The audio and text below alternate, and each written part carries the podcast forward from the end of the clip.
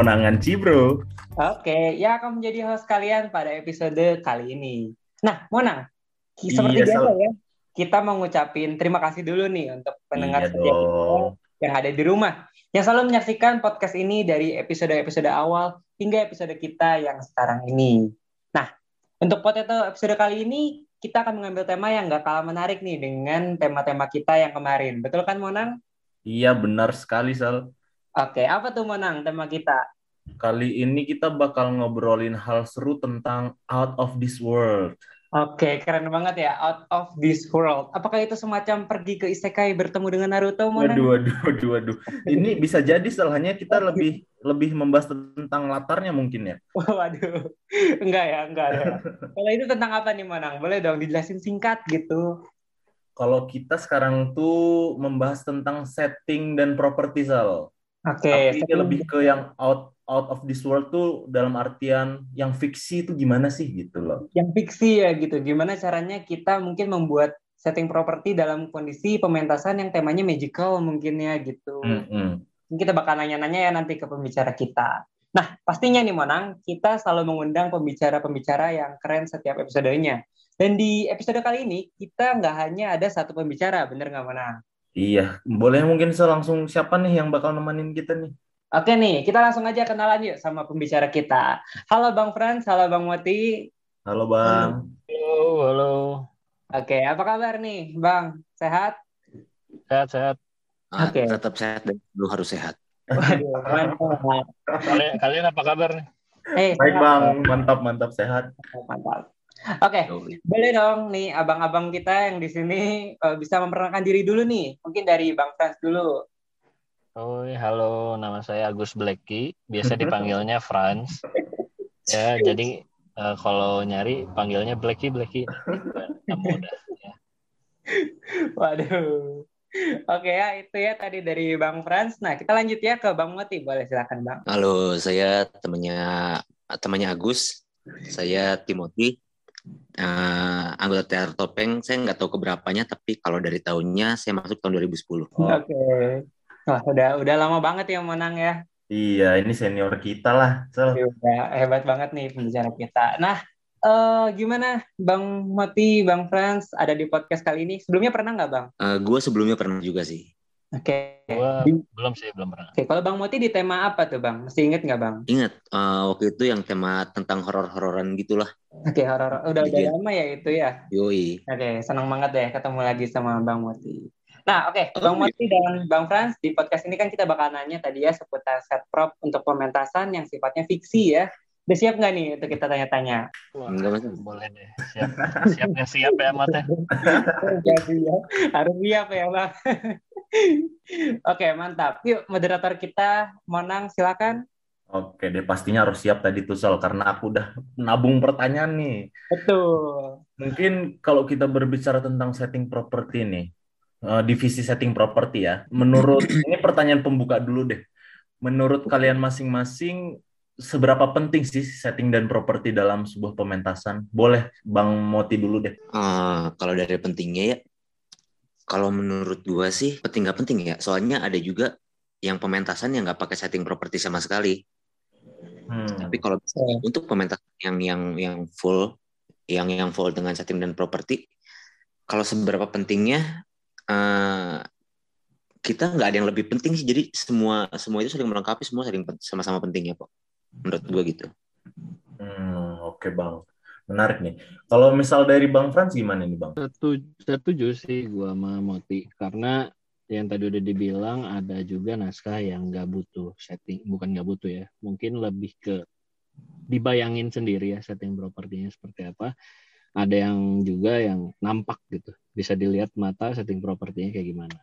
Gitu sih. Tapi mungkin nggak bang, kalau misalnya eh, ada nggak sih eh, gitu bedanya gitu pementasan yang pakai setting property dan dan yang nggak pakai gitu. Mungkin dia punya ciri khas sendiri yang membedakan mereka selain ada dan tidaknya setting property gitu ya. Eh, yang yang membedakan dari ininya sih dari penontonnya jadi kalau misalnya nggak nggak pakai setting dan properti penonton harus membayangkan mem- mesti ngebayangin sendiri ada apa sih di atas panggung Sementara kalau misalnya udah pakai setting dan properti, eh, mereka udah disajikan dengan setting dan proper, jadi nggak nggak perlu eh, usaha lebih untuk membayangkan itu gitu. Langsung kelihatan secara visual ya, Bang. Wih, Iya, benar. Bang Fran, barangkali ada tambahannya atau udah cukup? Cukup sih, cuman kan setting sama properti juga beda ya. Nggak, Hmm. bukan satu kesatuan kan. Iya. Karena iya. kalau setting tuh eh, biasa orang suka apa ya, suka salah kaprah kalau setting sama properti itu sama Hmm, benar-benar. gitu sih.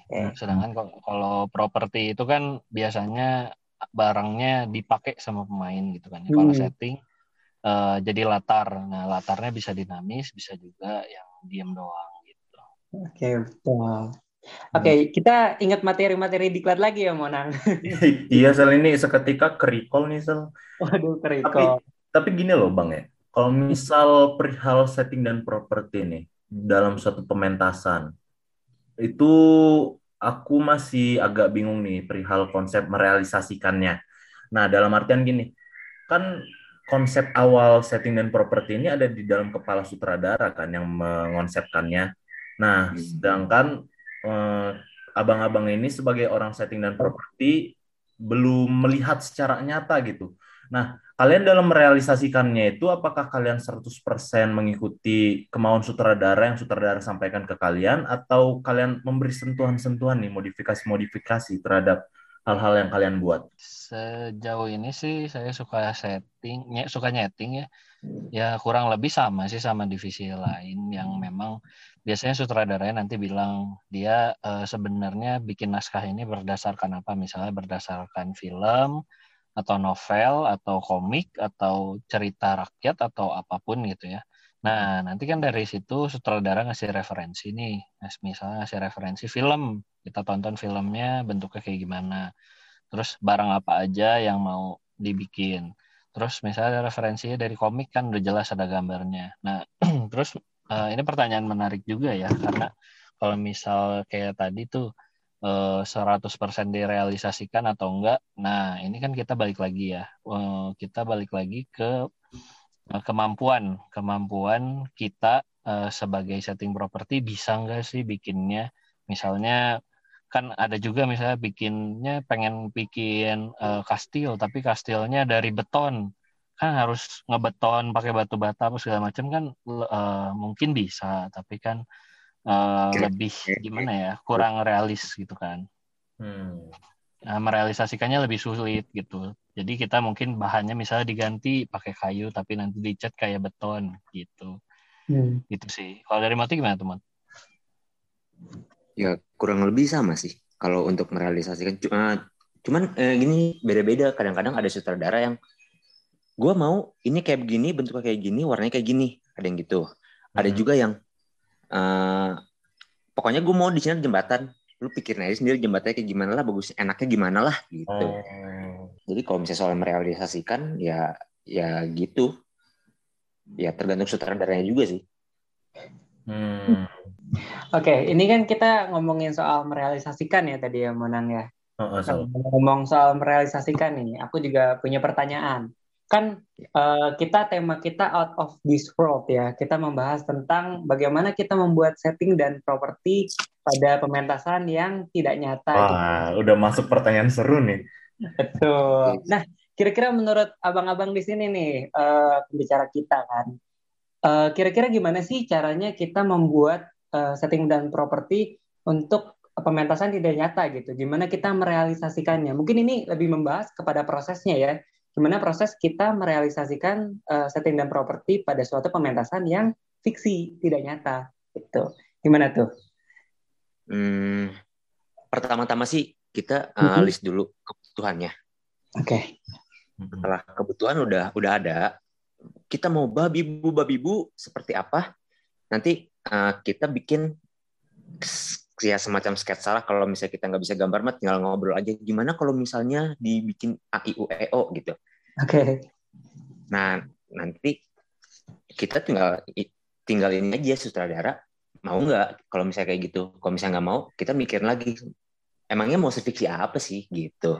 Nanti Hmm. kayak kayak skripsi. jadi, jadi jadi kayak skripsi misalnya eh, sutradara Hmm. kita kasih nih market kita yang misalnya bikin market kasih nih jadi proposal oke nggak kalau nggak oke bikin lagi revisi Oke. Hmm.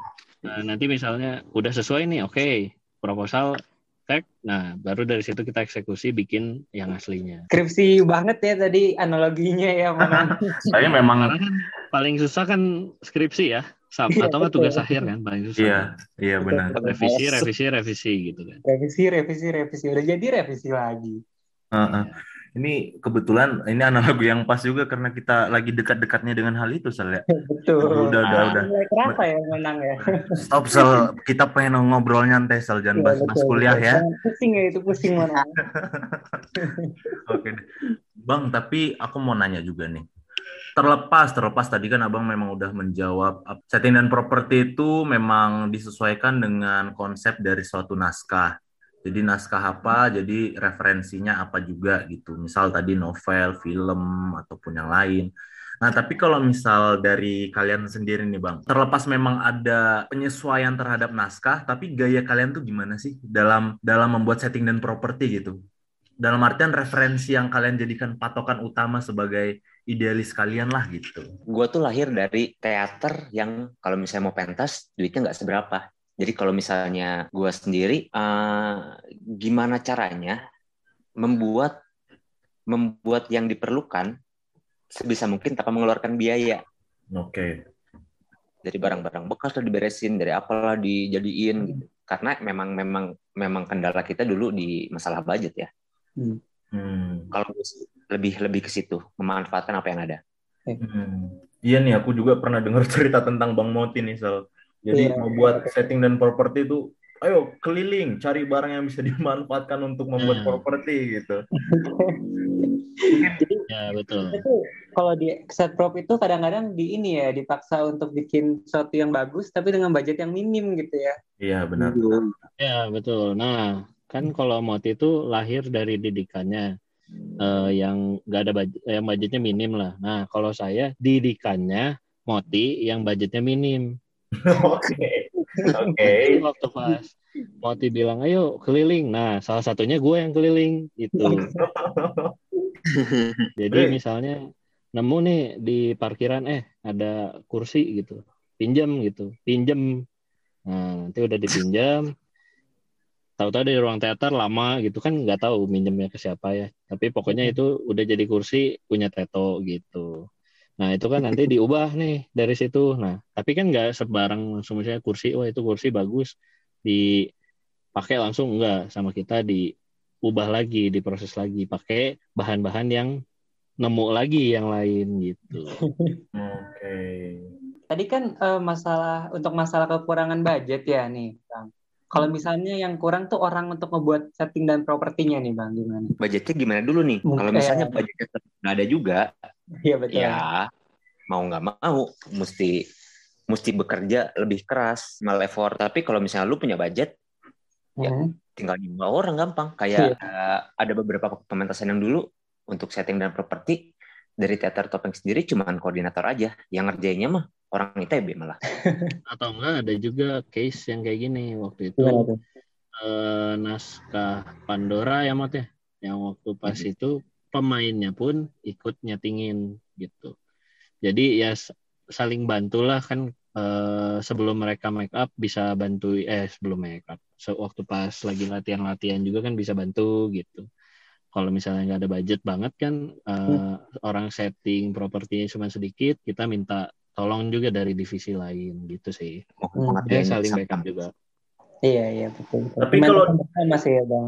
Heeh, Sel. Aku mau Apa? nanya nih, Sel. Maaf motong ya, Sel. ya. Ini Apa, soalnya apa? agak menarik nih, agak panas nih. Gimana tuh gimana? Eh, kalau misal masalah tenaga nih, Mm-mm. kalau untuk balik lagi ke topik kita out of this world yang mana itu membuat pementasan fiksi yang mana itu settingnya mungkin eh, apa ya sedikit tidak lazim gitu ya untuk barang-barang Hmm. nyata di dunia itu tenaga yang dibutuhin berapa bang ya? Iya menarik juga tuh. Eh, tergantung ini sih sebenarnya kalau dari saya tergantung kesulitan barangnya. Tapi sejauh ini sih yang paling lumayan kan misalnya contoh kayak kemarin Elis kan eh, lumayan tuh kan maksudnya itu fiksi terus eh, hitungannya barangnya lumayan besar-besar ya. Hmm, buat beres aja tuh kayaknya butuh 10 sampai 15 orang kan itu. Lebih kayaknya ya. Karena Iya. kan itu ganti-gantian terus. Nah, tergantung eh, barangnya sebesar apa, terus mau bikinnya apa sih gitu. Tergantung tingkat kesulitannya gitu ya, Bang. Ya, Iya. tingkat kesulitan juga sama tingkat keamanan juga buat Oh. eh, pemainnya. Hmm, gimana tuh, Bang, contohnya? Misalnya contohnya kayak bikin misalnya nih ya bikin tangga nih. Kalau misalnya bikin tangga eh, udah otomatis kan tangganya dinaik turunin juga tuh sama pemain. Nah, berarti kan harus bikinnya kokoh tuh. Nggak boleh tuh kalau misalnya kalau pakai kayu misalnya bikin tangga tengah-tengahnya triplek tapi nggak ada nggak ada tulangnya. Udah pasti jebol kan. Jatuh nanti pemain eh, cedera. Misalnya pementasan besar, pementasan yang kedua dia nggak bisa tampil. Iya, betul. Kita yang disalahin. Betul. Iya, Safety kita yang disalahin. Iya, safety kan be fun.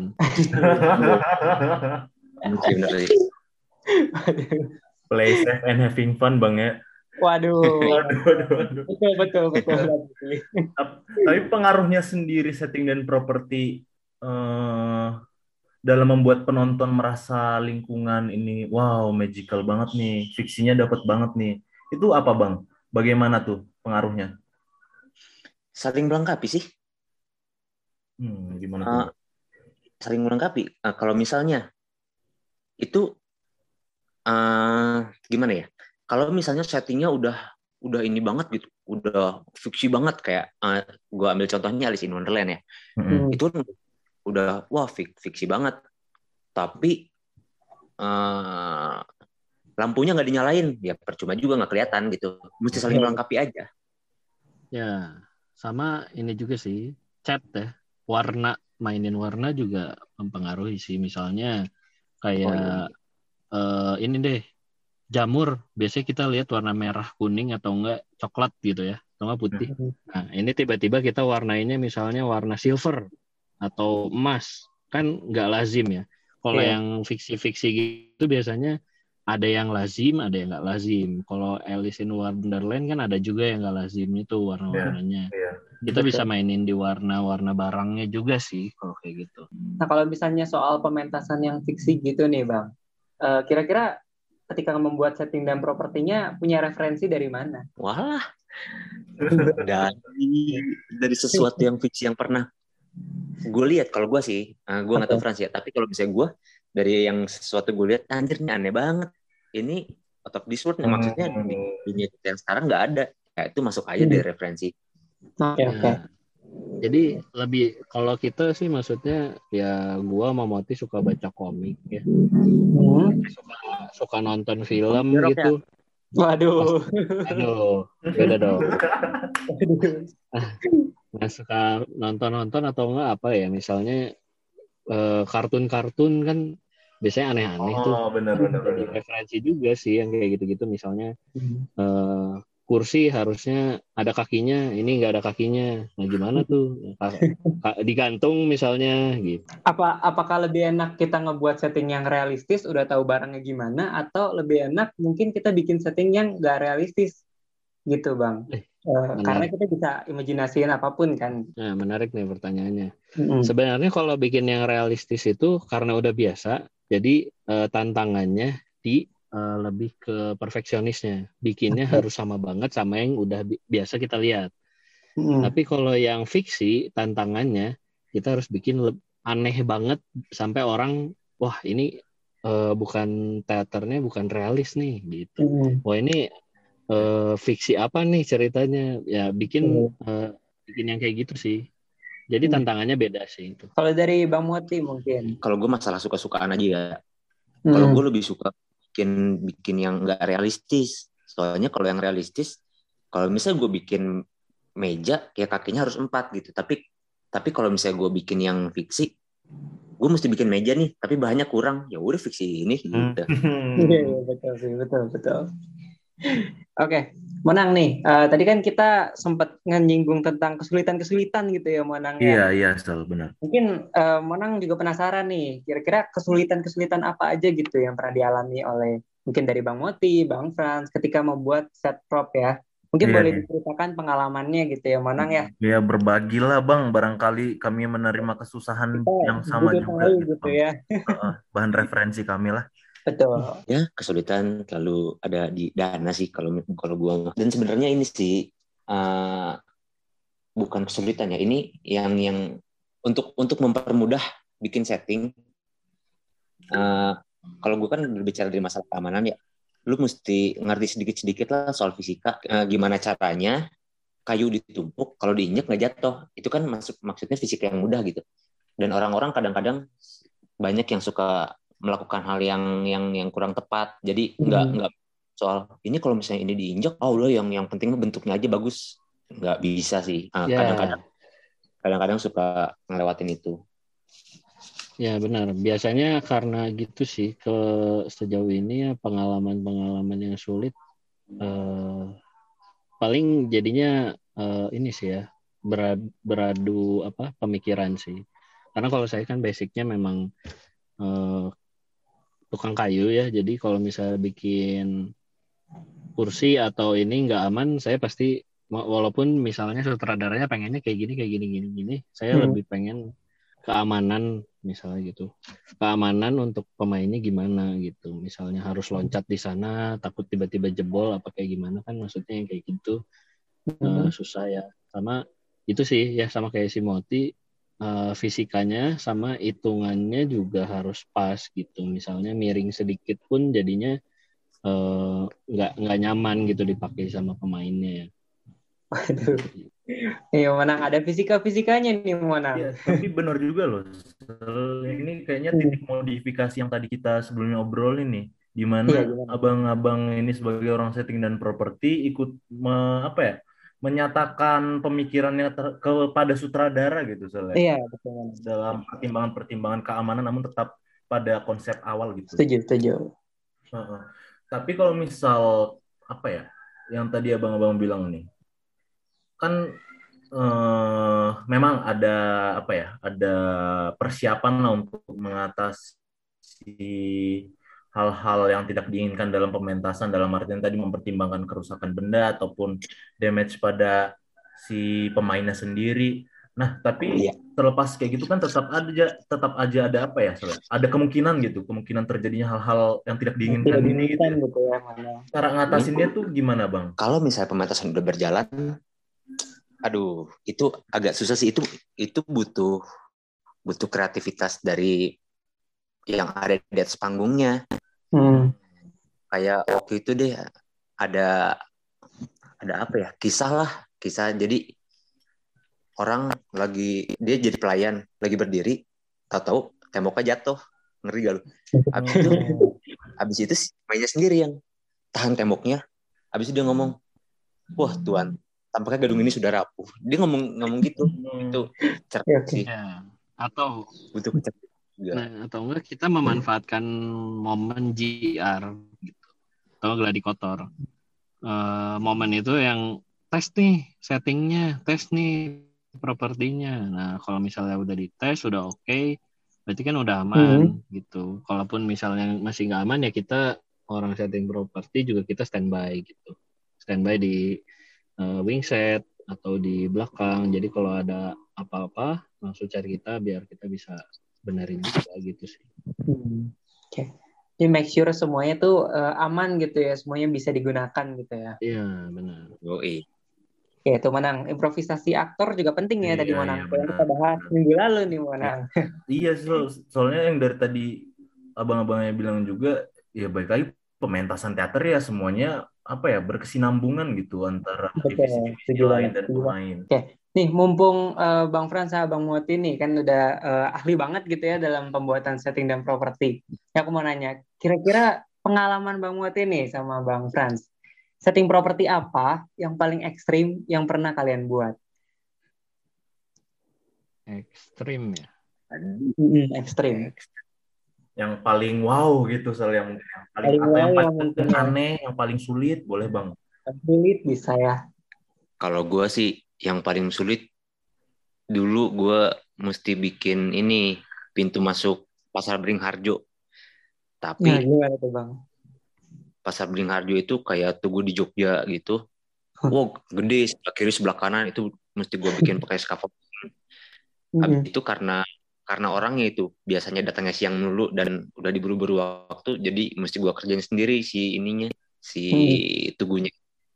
Itu sih yang paling kesan banget mah, yang paling epic lah menurut gue. Hmm. Bagus sih enggak aja. Hmm. Kalau gua mah sebenarnya ekstrimnya bukan karena sulitnya, tapi karena waktunya kurang. Karena eh, ini gue bikin tangganya Pandora. Nah, itu bikin itu baru beres tuh kalau nggak salah. Ini kalau Kak Ica denger, eh, tolong diperbaiki aja. ya. Kalau nggak salah sih Hamin 10 menit ya, gue baru beresin. wow Waduh. Tangga itu tuh kalau nggak salah gue sama Moti sama Kresna sama Kire bikin berapa lama ya? Seha eh dua hari deh kalau nggak salah baru jadi. Tangga yang lebar batnya itu. Jadi itu eh, ya dibilang juga ya sama sih kayak Moti ya, bilang bagus juga ya biasa aja. Cuman karena ekstrimnya lebih ke ekstrim mepet waktunya sih Hmm. gitu. Deg-degan banget ya bikinnya. Iya, deg-degan. 10 menit aja. kalau yang paling ekstrim itu sendiri bang itu terjadi error nggak bang saat pementasan atau Hmm. aman-aman aja Ada pengalaman apa gitu bang? Hmm. Seumur umur gue bikin sih aman-aman aja ya. Hmm. Tepuk Ya, tangan dong. belum, Wow. Iya. belum belum ada error sih ya. Hmm. karena gue ya bikinnya bareng sama Moti juga sih Oke oke oke. Nah eh, kalau kita ngomongin buat-buat set prop ya tadi ya, kan pasti seorang eh, yang membuat setting dan properti itu perlu kreativitas ya tadi ya kita udah singgung juga Hmm. sempat di awal. Hmm. Nah, menurut kalian pribadi nih, gimana caranya kita bisa meningkatkan kreativitas kita ya, daya bayang kita untuk membuat set prop, apalagi yang berhubungan dengan sesuatu yang fiksi gitu kan? Hmm. Gimana tuh? Hmm. Gimana ya? Kalau kalau kreativitas mah kreativitas ini aja sih. Kan kalau set prop itu kan udah dari sutradaranya ya. ya Yang yang yang biasa gue pakai kreativitas gimana caranya pakai barang seadanya bisa jadi itu kreativitas gue mah di situ. Iya. oke oke hmm, kalau gue sih kreativitas apa ya karena sebenarnya kan kalau misalnya pas di klub tuh ada bahannya sebenarnya jadi settingan properti itu harus bisa memvisualisasikan apa Hmm. Yang sutradara inginkan. Nah, berarti kan minimal kita harus bisa ngebayangin Mm-mm. barang apa yang bakal jadi. Nah, setelah dibayangin bikin sketsa gitu sih. Udah jadi sketsa, ya udah tinggal bikin barangnya, bahannya tinggal beli gitu. Kalau nggak beli ya minjem. gitu. Oke oke. Gimana tuh Monang?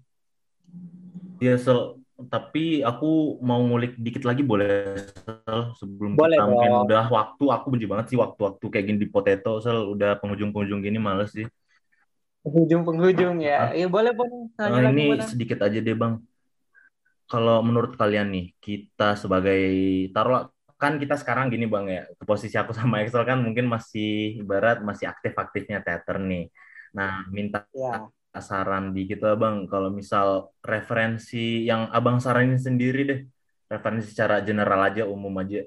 Hmm, dari mana gitu ya Monang ya? Untuk kita ningkatin kreativitas sendiri, itu gimana bang? Kreativitas dalam membuat setting dan properti terkait dengan si setting-setting out of this world ini gitu. Hmm. Hmm. Terus pas banyaknya konsep naskah yang berbeda-beda gitu bang ya. Iya. Untuk menstimulus pikiran kami aja lah gitu. Stimulus. ini sih kalau misalnya untuk untuk menstimulus kreativitas gua nggak ada masukan tapi kalau misalnya masukan untuk bikin setting dan properti gimana yang penting kalian tahu cara mengoperasikan peralatan yang kalian pegang. Mm-mm, Oke. Kalau itu kalian udah bisa. Malah relatif mudah kok bikinnya. Iya. Eh, kalau dari gua sih paling tambahan aja sih ya selain alat harus kita eh, kuasain tuh. Eh, misalnya kayak bor, gergaji, gergaji mesin dan lain-lain. Sama banyak-banyakin nontonnya jangan cuma segenre gitu. Misalnya eh, nonton yang surrealis, yang realis atau yang lain gitu. Selain nonton film, nonton teater orang atau eh, baca komik ya paling enak sih sebenarnya buat eh, belajar memvisualisasikan sendiri mah baca novel ya atau nggak baca cerita-cerita gitu. Jadinya kita eh, main gitu ya si pemikirannya oh ya ini kayaknya gini oh ini kayak gini. Terus kita visualisasi ini gitu sih. Karena tapi yang paling penting alat sih. Soalnya kita bisa visualisasiin tapi alatnya kita nggak bisa kuasain nggak akan jadi sih barang. Hmm, iya iya benar-benar bang. Soalnya setting dan properti sendiri definisinya merealisasikan konsep yang mana kalau misal kita pegang konsep doang tanpa nguasain alat mah ya mungkin sama aja tidak Betul. jadi gitu ya bang. Butuh keahlian juga ya Monang ya. Iya, Iya. Benar, Sol. Oke, mungkin karena kita sudah di penghujung acara kita nih Monang ya. Iya, Mungkin aku bakal persilahkan gitu ya untuk eh, Bang Moti dan Bang Frans ngasih mungkin ujangan gitu atau pesan gitu ke adik-adik atau mungkin eh, anggota-anggota teater topeng yang lain gitu tentang seputar eh, setting dan properti gitu. Mungkin ada dari Bang Frans atau Bang Moti. Lu dulu di friends. Hmm. Kalau gue apa ya? Oh jangan gini sih ya. Teater tuh di mana kalian bisa meluapkan semua yang kalian pikirin. Jadi jangan pernah deh kepikiran buat ngebatas-batasin. eh, ah, gue nggak bisa. Ah, gue nggak bisa. Eh, udah aja. Keluar aja sok. Keluar dari comfort zone terus cobain aja. Siapa tahu bisa gitu. Gitu sih. Hei, mantap. Kalau dari Bang Moti gimana? Kalau dari gua untuk setting dan properti safety first. Hmm. Oke bang. Safety first, safety can be fun. Gua Jadi- nggak mau ada di tangan kepotong gergaji mesin, gergaji mesin lainnya. Kayak siapa orang. itu ya? Benar. Aman, Bang. Aku dapat cerita ini waktu duaan sama Bang Moti nih. Gila sih itu ceritanya. Mengerikan. Gua ada di depannya Moti karena kita lagi motong kayu.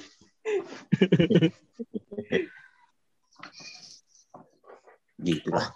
Iya, oke deh bang. Ya, sudah sampai di penghujung nih, Sal. Betul, Monang. Iya, oke deh Bang Moti, Bang Frans. Dari obrolan kita kali ini, eh, aku sama Axel dapat satu pelajaran nih dari kalian, yaitu pementasan teater pastinya berbicara tentang kreativitas nih. Nah, dalam kreativitas ini terdapat persiapan panggung yang mana di dalamnya ada setting dan properti yang ikut mengambil peran penting di dalamnya. Betul. Intinya mah di sini kayaknya pesan-pesan dari abang-abang kita nih perbanyak skill dan referensi gitu untuk meningkatkan kreativitas dan kepastian kita dalam mengerjakan setting dan properti dan juga tadi pesan terakhir yaitu kita memegang alat-alat yang keras loh ini yang mana Mhm. intinya kita ya harus utamakan safety itu lagi gitu Iya. Ya, sayang sekali teman-teman ya. Seperti yang tadi kita udah bilang, kita udah sampai di penghujung obrolan. Sebelumnya, Potato mengucapkan terima kasih sekali lagi kepada Bang Moti dan Bang Frans yang telah sharing dan memberikan pembelajaran singkat kepada kita semua, penyaksi Potato. Makasih banyak, Bang. Makasih banyak, Bang. Terima kasih. You, thank you juga. Oke. Bagi teman-teman semua nih yang memiliki pertanyaan seputar teater topeng, kalian boleh langsung DM aja ke Instagram apa tuh, Sel? At Teto Maranata. Oke deh. Jangan lupa di follow juga teman-teman karena di situ ada info-info menarik seputar program-program teater topeng yang bisa kalian saksikan. Oke deh teman-teman. Sebagai hmm, apa ya? Sebagai akhir kata deh. Terima kasih kepada teman-teman penyaksi Potato yang selalu setia mendengarkan. Jangan lupa untuk selalu pantengin updatean Potato setiap seminggu sekali di hari Sabtu. Oke teman-teman, stay safe, stay creative, keep fighting. Salam budaya. Salam budaya. Bye-bye.